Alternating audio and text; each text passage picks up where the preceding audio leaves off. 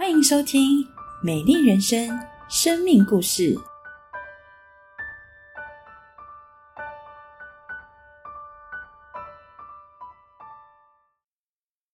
亲爱的家人们、朋友们，大家好，我是李杰。想请问大家一个问题，您觉得努力就能解决问题吗？或者是努力之后只感到无能为力，充满无奈呢？我是台南人，在国中基测取得不错的成绩，进入我心中的第一志愿新营高中之后，我觉得我只要肯努力，就一定能达成目标，只是我还不想要这么逼自己而已。在自己梦寐以求的高中读书，想起来就觉得很开心。可是这份开心只持续到我大二担任卫生股长的时候。那时候在打扫时间，我看到我同学在吃早餐，我就觉得心里非常的疑惑，为什么有人可以这么的不按规矩来？那诸如此类的事情让我跟班上产生了摩擦。再一次安排扫区的时候，我因为不理会同学的意见，将我的扫区就这么定了。那当天晚上我就看到班级的脸书版有一篇这样的文章出现，底下好多的留言是关于我。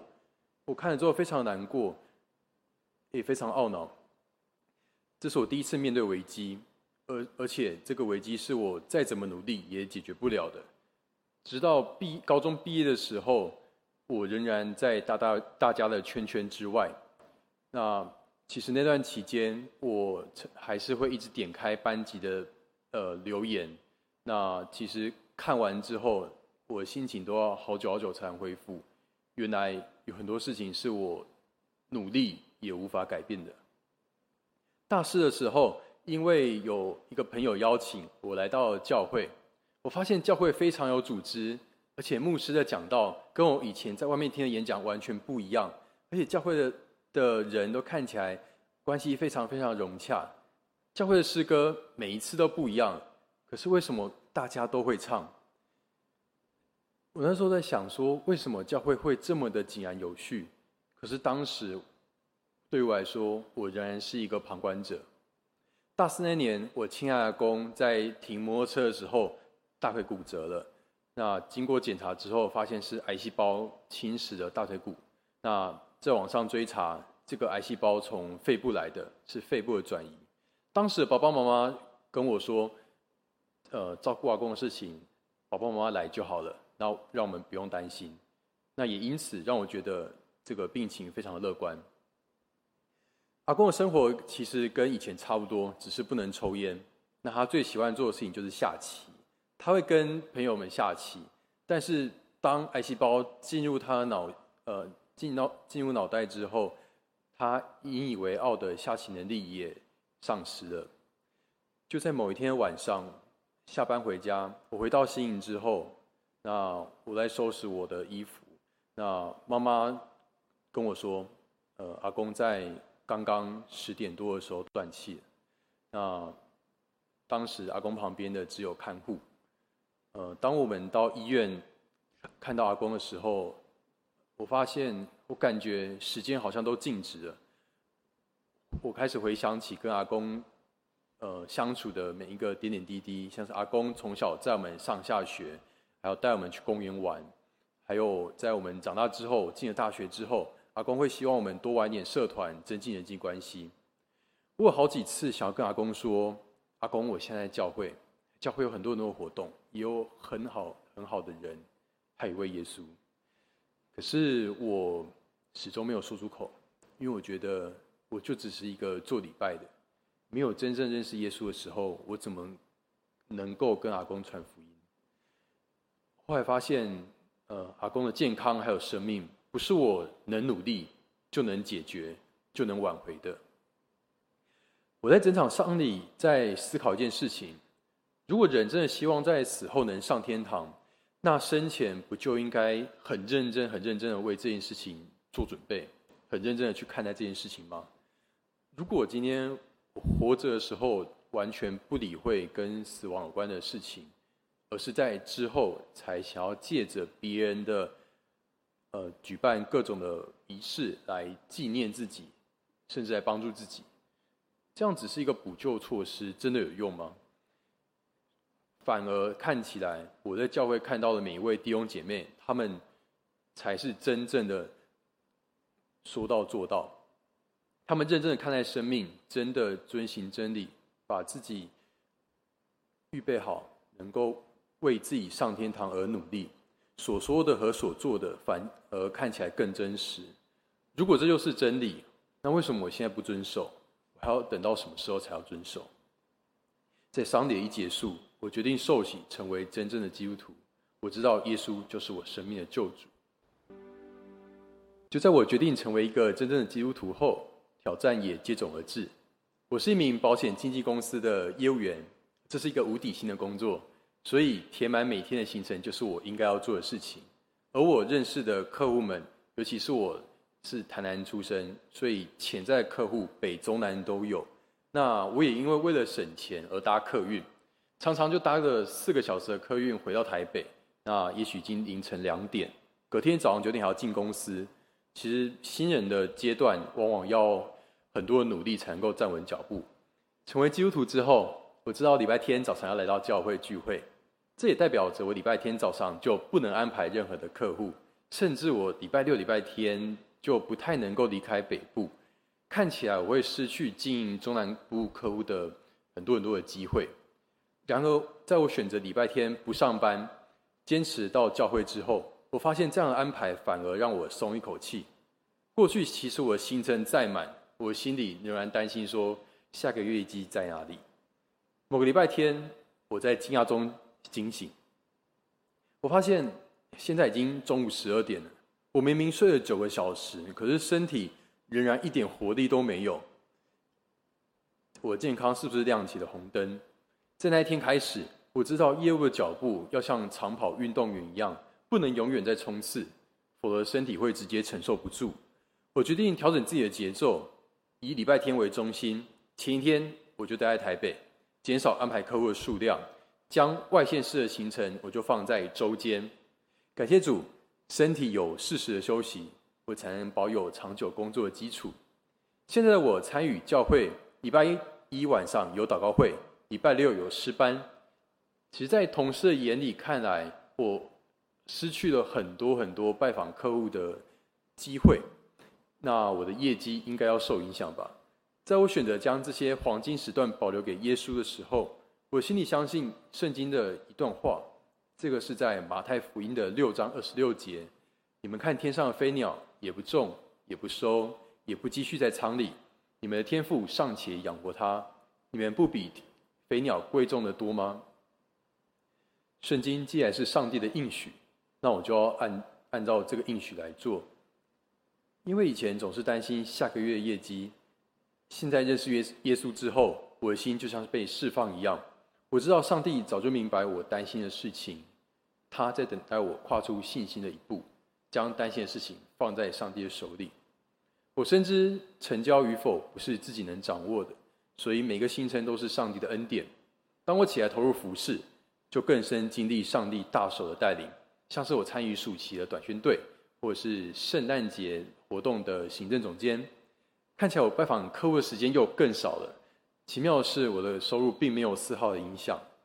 每一年经历上帝丰富的供应，让我能运用业务弹性的工作时间，我既能参与服事，我业绩表现也提早完成预定的目标，甚至还能拿到公司的年度奖项。我知道这一切都是上帝所做成的。相信耶稣之后，我仍然会遇到我没办法解决的事情，但至少一件事我是可以做的，那就是祷告。在2019年，我妈妈中风的消息传到我这边来，那爸爸跟我说，妈妈脑袋有 30cc 的血栓卡在脑袋里面，那是一般人的话早就已经昏迷了。但是在我隔天从台北到台南之后，已经中午时间，妈妈还醒着。那在进行手术之前，医生向我们说明了很多事情，包括像是要花多少钱，以及这个手术可能会遇到的事情，像是有3成的死亡率，也有可能会造成全身的瘫痪，因为在脑部，那脑部有很多重要的机能，那也有可能会以后都无法控制大小便，或者丧失语言能力。我听到了很多种可怕的情况，在那个当下，我感觉到我们家未来会跟以前完全不一样。在妈妈要被推入手术室之前，这一次我决定上前一步，为妈妈按手祷告。我不知道妈妈因为麻醉之后有没有听到，但我相信上帝听到了。在手术的等待室里面，其实这个过程是非常煎熬的。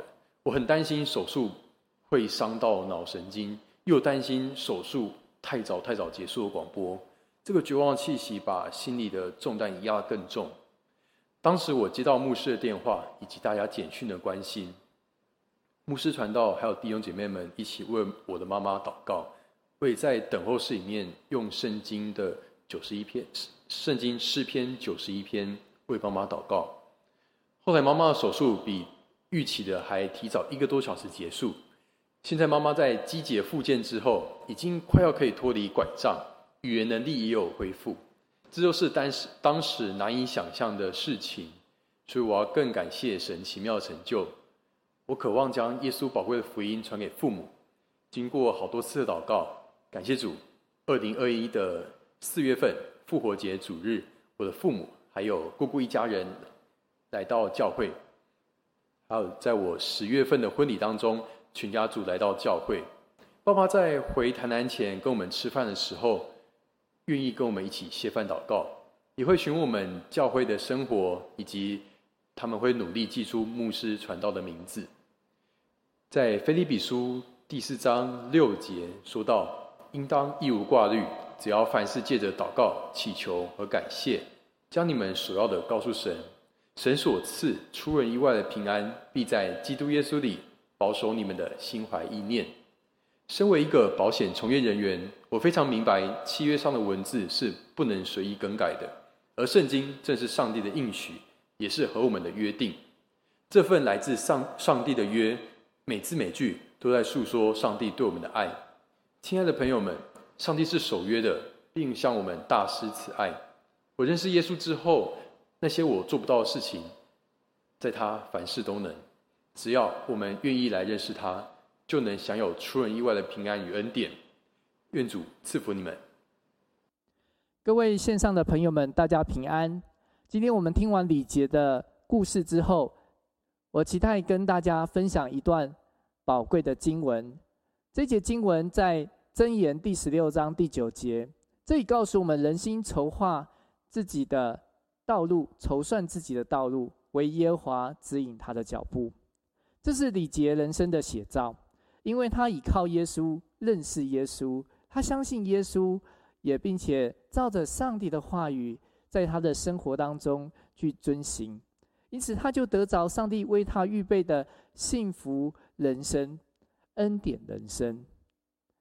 今天我们要透过这些经节来帮助大家，去看到一个上帝给我们最宝贵的祝福。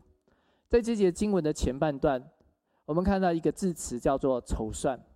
在整个希伯来文的原文当中，我们看到这个筹算的意思是思考、计划和数算。人必须要思考、计划、数算自己的生活，才是一个认真负责任的人。但后半节的经文他说，惟耶和华指引他的道路，指引他的脚步。指引这个字词有着预备、建立和坚立的意思，因为上帝要为人预备一个前所未见的祝福，上帝要使用最正确的引导，帮助人建立在最稳固的根基上。而最后我们看到这个坚立，是上帝要使人所筹算所规划的事情可以永远坚立，永不动摇。亲爱的弟兄姐妹，亲爱的朋友们，我们都可以规划自己的生活。我们可以在我们最年轻的时候，我们可以思想我们将来要做什么样的工作。在我们事业有成，当我们要进入婚姻情感时，我们可以决定我要和谁步入礼堂。当我们拥有许多的资产，我们拥有一切的生活的条件时，我们可以决定我们要怎么样来使用它，甚至我们可以规划我们退休的生活。人生可以很精彩，但不可缺少的还有一样，就是你必须要让神来引导你的脚步。有一个诗歌的歌词，有一首诗歌的歌词讲得非常的美好，这里告诉我们，我不为明天忧虑，因为我不知道明天将如何，每时刻安然度过，我不求明天的阳光，因明天或转阴暗，我不为将来而忧虑，因我知主所应许，今天我必与主同行，他深知前途光景，许多事明天将临到，许多事难以明了，但我知主掌握明天，他必要领我向前。在这一段这个歌词当中，我们看见上帝引导我们的脚步。虽然我们不知道明天将如何，面对这个诡谲多变的今天，没有人知道明天会如何，但基督徒知道主掌管明天。期待每一个在线上聆听收看的弟兄姐妹朋友们，欢迎你们可以来到实体的聚会，来认识耶稣，来得着耶稣所赐的平安，得着耶稣天天的引导，使你可以进入上帝为你预备、为你建立、为你建立的幸福人生。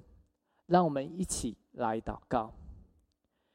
亲爱的主耶稣，我们感谢你，求主在今天引导每一位寻求你的人，今天可以得着平静、安稳、坚定、稳固的幸福人生。